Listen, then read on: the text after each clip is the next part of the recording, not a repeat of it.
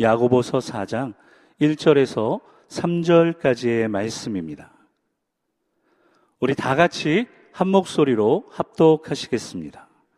너희 중에 싸움이 어디로, 다툼이 어디로 쫓아나느뇨? 너희 지체 중에서 싸우는 정욕으로 쫓아난 것이 아니냐? 너희가 욕심을 내어도 얻지 못하고 살인하여도 시기하여도 능히 취하지 못하는 너희가 다투고 싸우는도다. 너희가 얻지 못함은 구하지 아니하며 구하여도 받지 못함은 정욕으로 쓰려고 잘못 구하기 때문이라. 아멘. 저는 오늘 슬기로운 신앙생활 두 번째 시간으로 갈등을 뛰어넘는 방법이라는 제목으로 하나님의 말씀을 전하겠습니다. 성도 여러분, 5월 가정의 달 행복하게 보내고 계십니까? 날씨가 화창한 주말에 왼손에는 과자를, 오른손에는 리모컨을 들고 쇼파에 누워서 텔레비전을 보는 남편에게 아내가 이렇게 말합니다. 당신은 내 삶의 로또야. 남편은요, 자신이 로또처럼 기대가 되는 그런 사람이라는 말인 것으로 착각하고요. 기분이 좋아서 아내를 쳐다봅니다. 그랬더니 아내가 남편에게 이렇게 말합니다. 하나도 안 맞아. 안 맞아도 너무 안 맞아. 화창한 주말에 아내가 원하는 것과 남편이 원하는 것이 너무 달랐기 때문입니다. 성도 여러분, 저와 여러분이 인생을 살아가면서 나와 잘 맞는 사람들과만 함께 할 수 있다면 얼마나 좋겠습니까?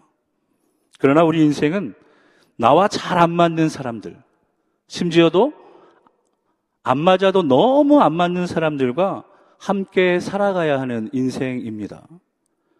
그러다가 힘들고 어려운 문제가 생기면요. 이 문제가 누구 때문인지를 따져봅니다. 쉽게 말하면 내 탓인지, 내 탓인지를 따져보는 것입니다. 그런데 그 기준이 놀랍습니다. 그 기준은요, 잘 되면 누구 탓입니까? 잘 되면 내 탓입니다. 그런데 잘 안 되면 누구 탓입니까? 잘 안 되는 건 내 탓, 상대방 탓이라고 우리는 그렇게 말합니다. 정말 잘 되면 내 탓이고 잘 안 되면 상대방 탓입니까? 이렇게 문제가 생겼을 때 누구 탓인지, 누구 잘못인지를 따지는 이유는요, 인간관계 속에는 갈등이 있기 때문입니다. 인간관계 속에 무엇이 있다고요? 갈등이 있기 때문입니다. 이 갈등은요, 사회생활이나 직장 생활을 할 때 많이 생깁니다. 사회생활이나 직장 생활은 나와 다른 사람들과 하기 때문에 그렇습니다. 그러니까 사회생활이나 직장 생활은 그렇다고 치더라도 사랑해서 결혼한 부부 관계 속에도 갈등이 있습니다. 가장 가까운 부모와 자녀 사이에도 갈등이 있고요. 심지어는 한 배에서 나온 형제 자매 사이에도 갈등이 있음을 보게 됩니다. 더 놀라운 것은요, 사랑의 하나님을 믿고 같은 교회를 다니고 주일마다 말씀을 듣지만 성도들 사이에도 갈등이 있다라는 것입니다. 왜 이런 갈등이 생길까요? 성도 여러분은 내 인생에, 우리 가정에, 또 내 직장과 사업장에, 심지어 우리 교회 안에 왜 갈등이 생긴다고 생각하십니까? 오늘 갈등이 생기는 이유는요, 원인이 있습니다. 우리의 삶에 갈등이 생기는 이유는 원인이 있기 때문입니다.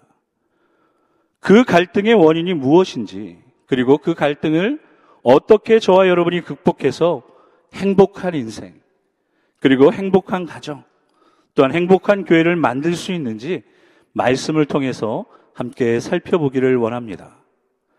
먼저 하나님은 우리에게 이렇게 질문하십니다. 우리 야고보서 4장 1절 말씀 다시 한번 믿음으로 읽겠습니다. 시작. 너희 중에 싸움이 어디로, 다툼이 어디로 쫓아나느뇨. 아멘. 하나님이 무엇을 물어보십니까? 우리의 싸움과 다툼이 어디에서 시작되었는지를 물어보고 계십니다.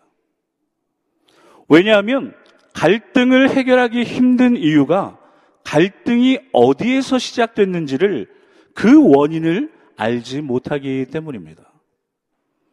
사실 부모와 자녀의 갈등만 봐도 그렇습니다. 부모가 자녀에게 왜 잔소리를 합니까? 왜 잔소리 하시죠? 자녀 잘 되라고 잔소리 하는 것입니다. 아내가 남편에게 이렇게 말합니다. 건강을 위해서 라면 좀 그만 먹고 소파에 누워만 있지 말고 운동하라. 이거 다 맞는 말입니다. 남편이 아내에게 가계부를 쓰고 돈을 좀 절약하라. 이것도 가정의 미래를 위해 다 맞는 말입니다. 직장이나 사업장에서도 마찬가지입니다. 서로 잘 되자고 하는 일이고요. 서로 잘 살자고 하는 말인데 왜 갈등이 생기고 다툼이 생길까요? 서로 잘 되자고, 서로 잘 살자고 하는 일에 갈등이 생기고 다툼이 생기는 이유는요, 내가 원하는 대로, 내가 말하는 대로 상대방이 하지 않기 때문입니다. 성도 여러분, 갈등의 원인이 뭐라고요? 다툼의 이유가 무엇입니까? 내가 원하는 대로, 내가 말하는 대로 상대방이 하지 않기 때문에 갈등이 생긴다는 것입니다. 제가 여러분께 퀴즈를 하나 내겠습니다. 여러분 잘 듣고 한번 맞춰보십시오. 염소노 목사는 목소리도 좋은데 얼굴도 잘생겼다. 이걸 사자성어로 하면 뭐가 되겠습니까? 제가 힌트를 드리면 금자로 시작합니다. 무엇일까요? 네. 제가 원하는 대답은 금상첨화인데 성도님들은 금시초문이라고 대답을 하시면 그러면 그때부터 저와 여러분 사이에는 갈등이 생기는 거예요. 왜 그럴까요? 제가 원하는 대로 여러분이 대답하지 않으셨고 제가 생각한 대로 여러분이 말하지 않으셨기 때문입니다. 이 갈등이 왜 문제인가 하면요. 이 갈등은 나중에는 다툼과 분열까지 불러오기 때문입니다. 그래서 하나님은 야고보서 4장 1절 말씀을 통해 우리가 겪고 있는 갈등의 원인과 다툼의 원인을 정확히 말씀해 주십니다. 우리 한 번 더 믿음으로 야고보서 4장 1절 말씀을 읽겠습니다. 시작. 너희 중에 싸움이 어디로 다툼이 어디로 쫓아나느뇨 너희 지체 중에서 싸우는 아멘. 갈등과 다툼의 원인이 무엇이라고 하나님 말씀하십니까? 정욕이라고 말씀하십니다. 정욕으로부터 갈등과 다툼이 시작되었다. 하나님 그렇게 말씀하십니다. 정욕은요, 헬라어로 헤도네라고 말합니다. 헤도네. 그 의미는 내가 원하는 것을 취하려는 도가 넘는 욕망을 의미하는 것입니다. 내가 원하는 것을 취하려는 도가 넘는 욕망. 그런데 이 정욕이 문제가 되는 이유는 내가 얻고 싶은 것만 상대방에서 얻으려고 하기 때문에 이 정욕이 문제가 됩니다. 여기서 쾌락주의를 뜻하는 헤도니즘이 나왔기 때문입니다. 그러니까 내가 얻고 싶은 것만, 내가 원하는 것만 얻으려고 하는 헤도네, 정욕이요. 그 정욕에서 시작된 것이 바로 헤도니즘, 쾌락주의가 되기 때문입니다. 그래서 하나님께서는요, 너희가 정욕으로 구하기 때문에 아무리 좋은 것을 구해도 안 되는 것이다. 이렇게 말씀하십니다. 그리고 갈등만 더 깊어지는 것이다. 이렇게 말씀하십니다. 우리 그 말이 정말인지 야고보서 4장 2절 말씀으로 확인해 보겠습니다. 야고보서 4장 2절 함께 읽겠습니다. 너희가 욕심을 내어도 얻지 못하고 살인하며 시기하여도 능히 취하지 못하나니 너희가 다투고 싸우는도다. 이 정욕, 이 욕심이 결국 얻지도 못하고 다투고 싸우기만 하는 것이다 말씀하십니다. 성도 여러분, 상대방에게서 내가 원하는 것만 얻으려고 하는 정욕은요, 내가 상대방에게 당연히 그것을 요구할 만하고 당연히 그것을 받을 만한 자격이 있다고 생각하는 교만과 욕심에서 시작된다라는 것을 우리는 기억해야 합니다. 상대방에게 당연히 그것을 요구할 만하고 내가 당연히 그것을 받을 만한 자격이 있다고 생각하는 교만과 욕심에서 시작된 것이 바로 정욕이라는 것입니다. 부모가 잔소리, 어, 부모가 자녀에게 잔소리하는 이유가 자녀 잘 되게 하기 위함이다. 그렇게 말씀드렸습니다. 그런데요, 사실 부모가 자녀에게 너희들 잘 되게 하려고 잔소리한다고 말하지만요, 그 잔소리의 근원은 부모의 욕심과 부모의 체면을 세우기 원하는 정욕에서 나온다는 것입니다. 남편이 아내에게 요구하는 것이나 아내가 남편에게 강요하는 것도 마찬가지로 자신이 원하는 것을 상대방에게 얻으려고 하기 때문에 그렇게 정욕에서부터 시작되는 것입니다. 정욕은요, 결국 내가 원하는 것을 상대방에게 얻으려 하는 욕심이기 때문에 그 욕심은 결국 갈등을 불러오게 되는 것입니다.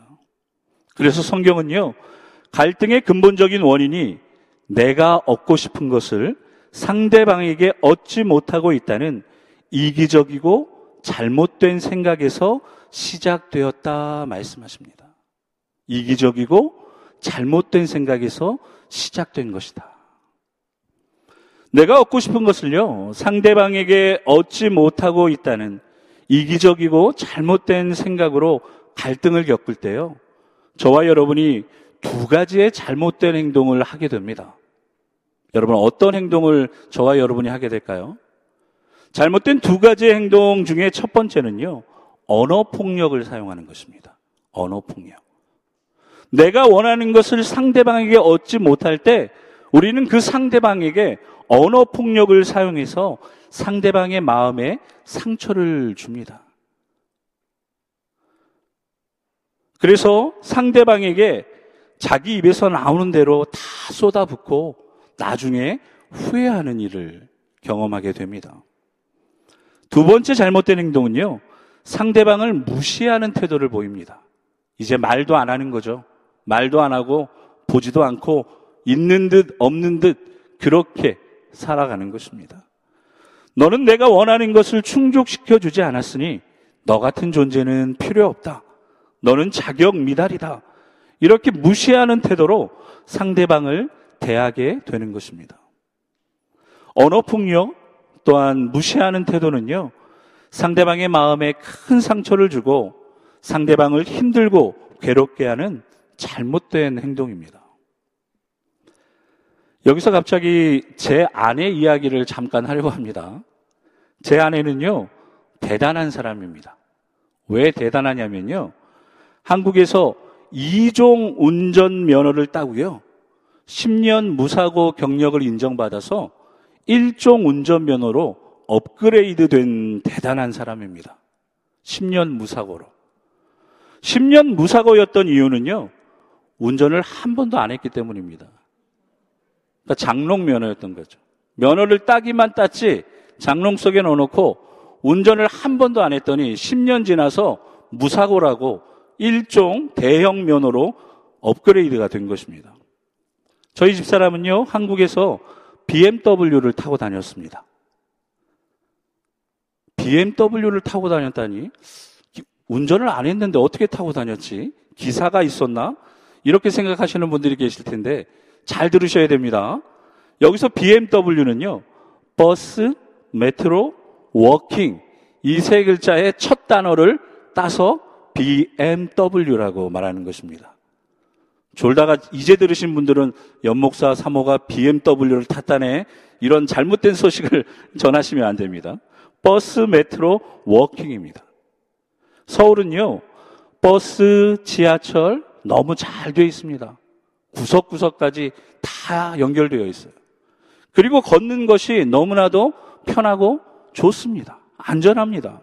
그러니까 오히려 차가 막히고 주차가 힘든 서울 시내에 운전을 하는 것보다는 버스를 타고 지하철을 타고 때로는 걷는 것이 훨씬 더 편하고 좋을 때가 많습니다.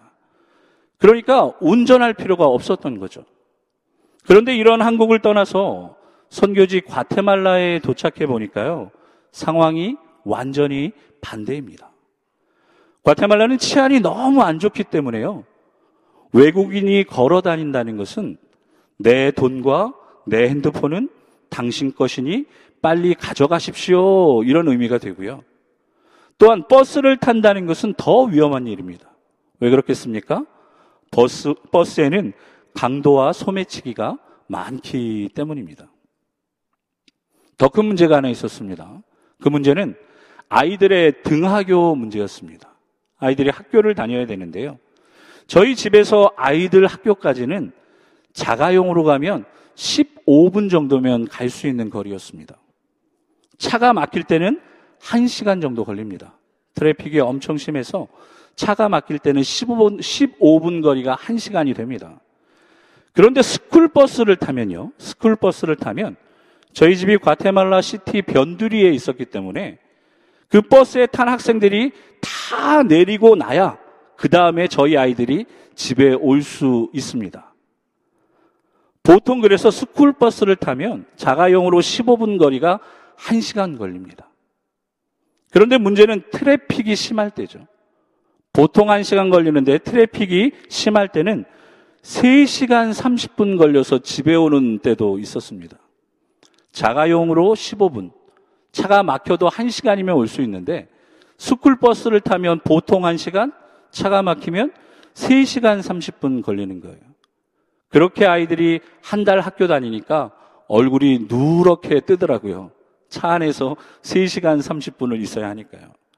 그래서 BMW만 탔던 아내가 운전을 하기로 결단을 했습니다. 한 번도 안 해본 운전을 해야 되니까 당연히 연수를 해봐야 됩니다. 연습을 해봐야죠. 그래서 25년 무사고 운전 경력에 저 염기사가 연수를 시켜주기로 했습니다. 그래서 아내를 이제 운전석에 태우고 제가 조수석에 앉아서 연수를 시켜주었는데요. 아내 운전 연수를 시켜주면서 있었던 일을 차마 제 입으로는 말씀드리기가 그래서 이런 동영상을 찾게 되었습니다. 우리 함께 동영상을 잠시 보도록 하겠습니다. 아, 나안 해, 안 해, 안 해, 안 해. 승리는 안 해, 안 해, 안 해, 안 해. 한년 전 40대 부부 기억하십니까? 아마 대부분의 부부들이 바로 이런 모습이겠죠. 자, 조금 더 지켜보겠습니다. 또 거기서 또 벌금 또 나온다니까 이거. 야, 출발. 이거 봐, 다른 차들 다 출발하는데 출발. 저 사람들 초보야? 뒤에가 지금 차 쫓아. 뒤에 차들이 그러면 얼마나 이 사람아 성질 내는지 알아? 이거 저 사람들이 초보냐고 난 초보거든? 아. 초보신데 자 말씀 이제 빨간 불이니까 서서히 브레이크를. 아 이거는 아 브레이크를 꽉꽉 잡으면 어떻게? 아 어떻게 해? 아. 참. 아 그래. 브레이크 발견해야 되며. 그러다가 이 사람아 잘못하면 뒤, 뒤차가 와서 때려버린다니까. 서서히 브레이크를 좋은 밟아줘야지. 방법이 좀 좀처럼 없을 것 같은데 그런데요. 예, 해결 방법이 없을 것 같은데 좀 시키면 시킨 대로 해라 좀. 아, 그렇게. 시키는 대로 하고 있잖아. 시키는 대로 하고 있잖아. 아, 나 진짜 친하 들어. 안 해! 씨! 하지 마, 하지 마. 안 해, 안 해. 이제 다시는 운전한다고 그래, 안 해. 가르쳐준다고 하지 말아봐라, 진짜. 이게 저 소리가 나오거든요 운전이, 아내가 운전을 그따위로 해가지고 어떻게 하려고 그래. 아이고. 점점 부부싸움이 커집니다. 아이고, 내 친구들이 남편한테 절대 운전 배우지 말라고 그러더라. 아이고, 아이고, 참. 내가 아주, 아이고. 그래서 내가 우리 남편은 안 그런다고 그랬는데, 아이고, 우리 남편은 안 그러긴 개떡이나. 잘 봐. 걔 헛소리 하지 말고. 남편은요, 자신이 원하는 대로, 자신이 말하는 대로 아내가 운전을 못하니까 화를 냅니다. 화가 난 남편은요, 시키면 시키는 대로 해라. 헛소리 하지 마라. 뭐 이렇게 언어 폭력을 사용하게 되고요.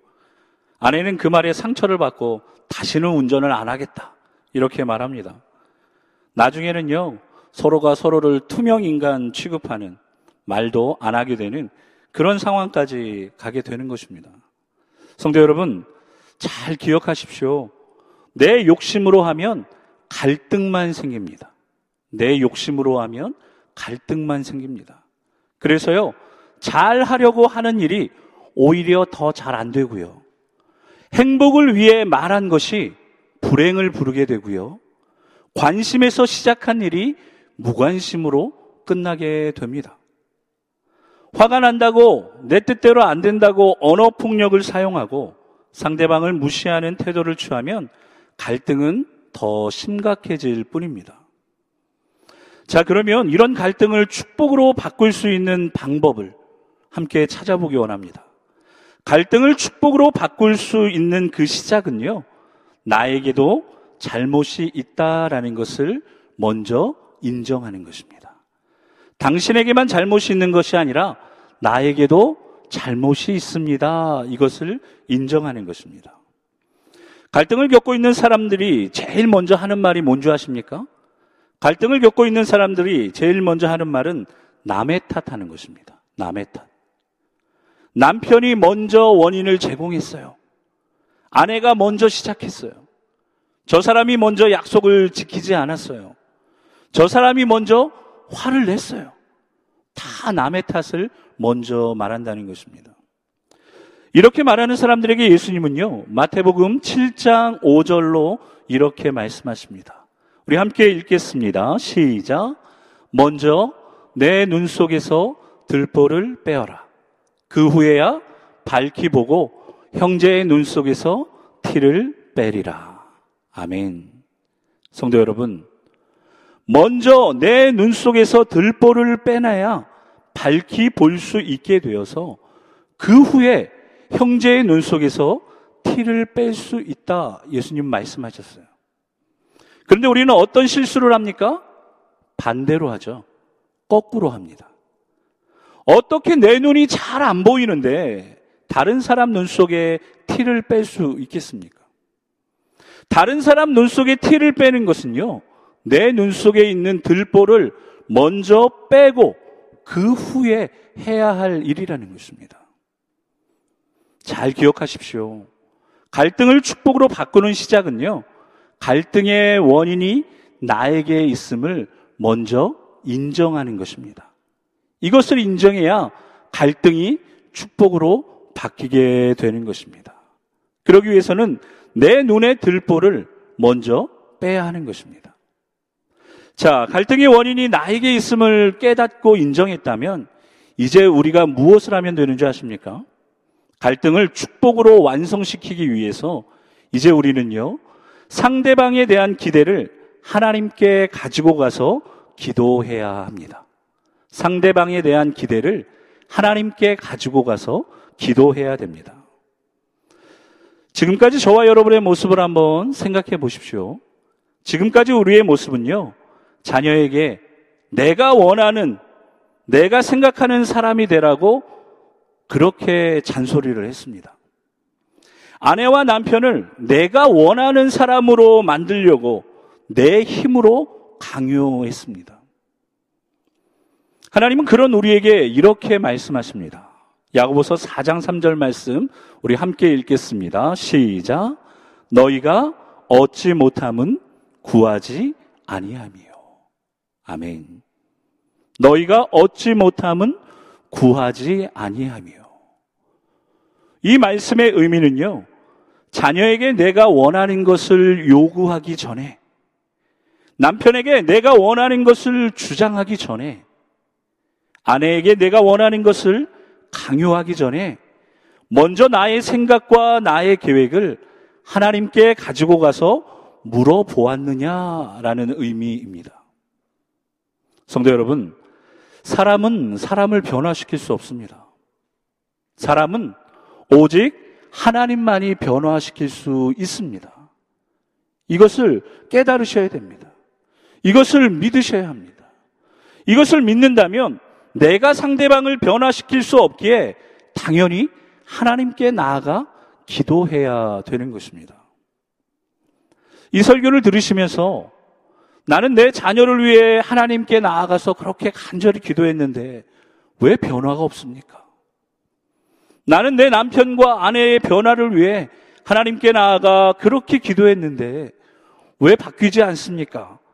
이렇게 생각하시는 분들이 계실 것입니다. 간절히 기도했는데 응답도 없고 변화도 없는 분에게 하나님은 이렇게 말씀하십니다. 야고보서 4장 3절 말씀 우리 같이 읽겠습니다. 시작. 구하여도 받지 못함은 정욕으로 쓰려고 잘못 구함이니라. 아멘. 우리가 기도 응답보다 먼저 살펴봐야 할 것은요. 내가 원하는 것만 얻으려는 욕망. 다시 말해서 나의 만족과 나의 욕심을 이루기 위한 잘못 구한 것이 아닌지를 하나님은 먼저 살펴보아야 한다 말씀하십니다. 하지만 여러분이 간절히 구하는 그 기도가요, 정욕에 쓰려는 것이 아니라 정말 하나님께는 영광을 돌리고 또한 자녀를 위해 또한 아내와 남편을 위해 나의 생각, 나의 욕심을 내려놓고 기도하시는 것이라면 다시 한번 간절히 기도할 수 있기를 주님의 이름으로 축복합니다. 왜 그렇습니까? 하나님의 영광을 위하여 구하는 기도는 곧 기도의 임계점이 오기 때문입니다.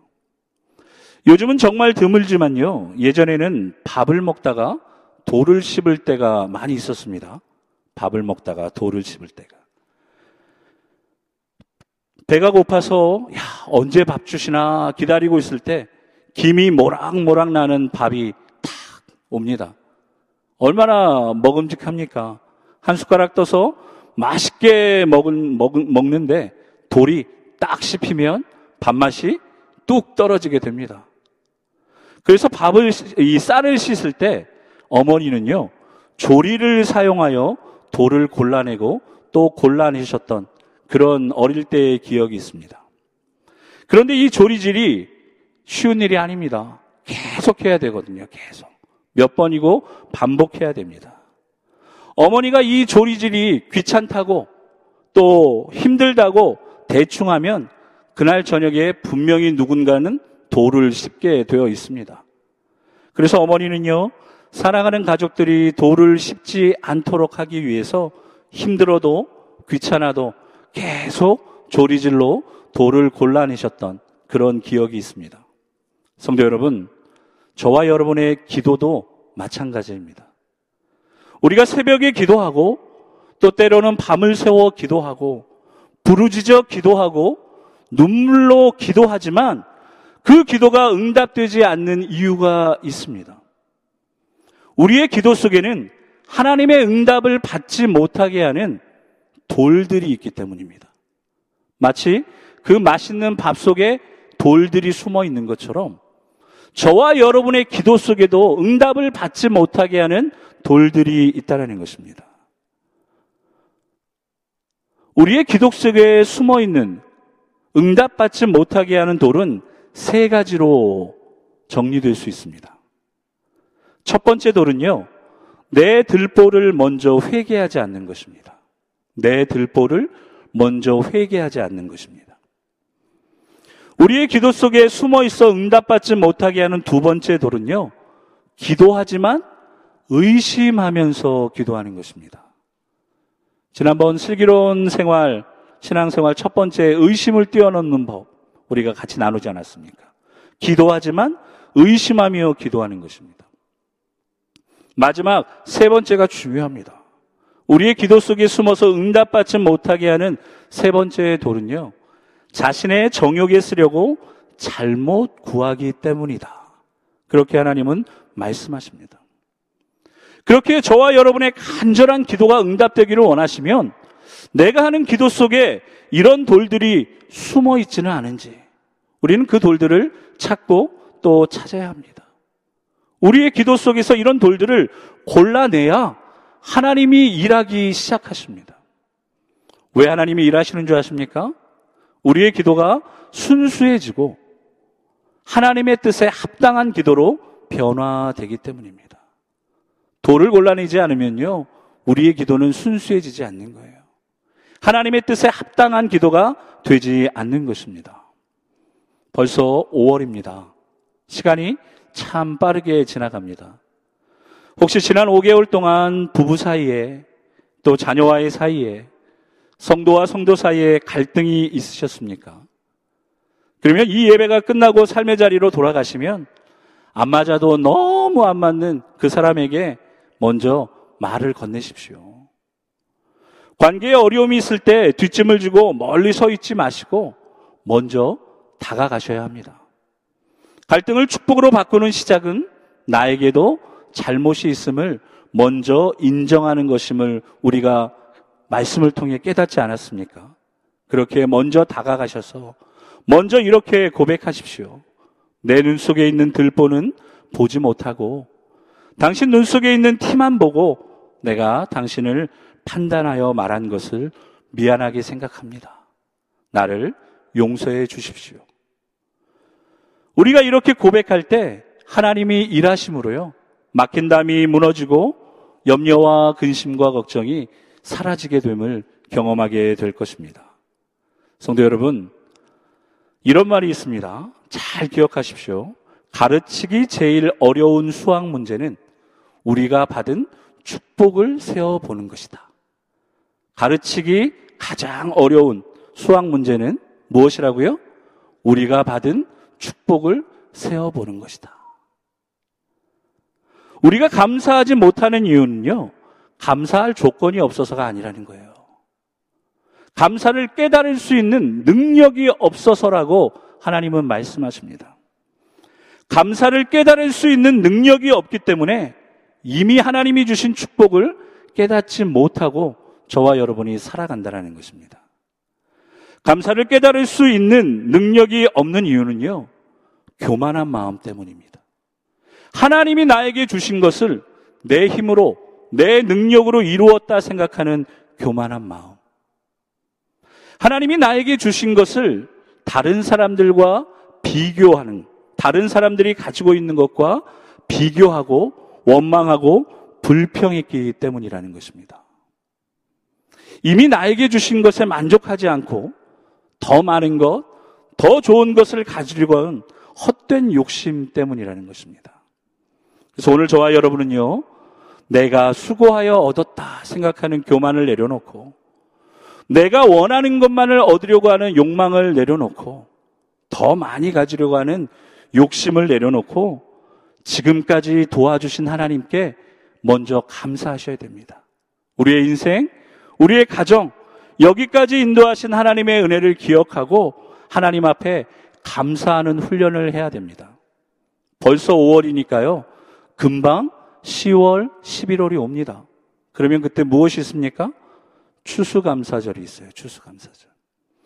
추수감사절이 돼서 여러분, 그때서야 감사를 찾지 마시고요. 지금부터 하나님 앞에 내가 감사할 것이 무엇인가를 찾으셔야 됩니다. 왜냐하면 감사는 저절로 되지 않습니다. 감사는 훈련을 통해 되어지는 것입니다. 저와 여러분에게는 감사할 능력이 없기 때문입니다. 그래서 오늘부터 도전하실 일이 또 있습니다. 오늘부터 도전하실 일은요, 말씀 노트에 보면 도전 이렇게 되어 있는데, 감사의 능력을 얻기 위해서 여러분 훈련하실 일이 첫 번째는 나에게 없는 것을 바라보지 마시고 하나님이 이미 주셔서 지금 나에게 있는 것을 한번 적어보세요.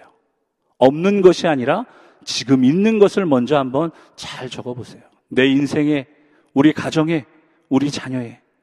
두 번째는요, 인간관계 속에서 큰 변화는 아니더라도 조금씩 바뀌어 가고 있는 작은 변화를 한번 찾아보는 훈련을 하십시오. 야, 우리 남편 그렇게 내 말 안 듣는데 그래도 이거는 좀 변했네. 우리 아내가 또 이렇게 조금씩 변하고 있네. 우리 자녀들이 이렇게 변하고 있구나. 여러분 그 작은 변화를 찾아내셔서 감사하셔야 큰 변화를 볼 수 있기 때문입니다. 마지막 세 번째는요. 지금은 없지만 주실 것을 기대하면서 한번 적어보세요. 지금은 없지만 주실 것을 기대하면서 야 정말로 내가 추수감사주일날 하나님께서 이렇게 하셨노라 기뻐하고 감사하고 영광 돌리기 위해서 하나님이 이걸 주실 거야. 그런 기대하는 마음으로 한번 적어 보십시오. 도전하는 자에게는 하나님의 역사가 나타나기 때문입니다. 이제 설교를 마치겠습니다. 성도 여러분, 갈등의 원인은요, 감사하지 못하고 기도하지 못한 나의 욕심, 나의 욕망에서 시작되었음을 먼저 하나님 앞에 회개하셔야 됩니다.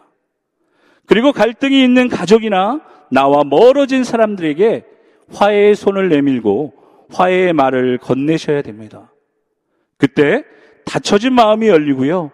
멀어진 관계가 회복되고 상처난 마음이 치유되는 하나님의 은혜가 임하기 때문입니다. 무엇보다도 내가 원하는 것만을 얻으려고 욕망으로 기도했던 것들을 하나님의 뜻을 이루는 소망으로 변할 수 있도록 기도의 불순물, 기도에 숨겨져 있는 세 가지 도를 꼭 골라내셔야 합니다. 그리고 이미 주신 축복에 감사하시고 작은 변화에 감사하시고 주실 것을 기대하는 성도님들의 삶과 가정, 특별히 자녀들, 또한 우리 펠로십 교회를 통하여 하나님의 사랑이 세상으로 흘러가기를 살아계신 예수 그리스도의 이름으로 축복합니다. 아멘. 기도하겠습니다. 하나님, 오늘 우리에게 주신 말씀을 통하여 인간관계 속에서 생기는 갈등의 원인이 무엇인지 알게 하시니 감사합니다. 이제 그 갈등의 원인을 알았으니 그 갈등의 원인을 해결하기 위하여 내가 원하는 것을 얻으려고 하는 내 욕망, 내 욕심, 이것을 내려놓을 수 있도록 나의 생각과 나의 행동과 나의 말을 다스려 주시옵소서. 또한 남의 눈에 티끌보다 내 눈에 들보를 먼저 깨닫고 뺄 수 있도록 은혜를 주시옵소서. 무엇보다도 나의 기도 속에 숨어 있는 응답을 방해하는 돌들을 골라내게 하셔서 하나님의 영광을 나타내는 응답의 역사를 보게 하여 주시옵소서. 그렇게 역사하실 하나님을 찬양하며 예수 그리스도의 이름으로 기도드렸습니다. 아멘.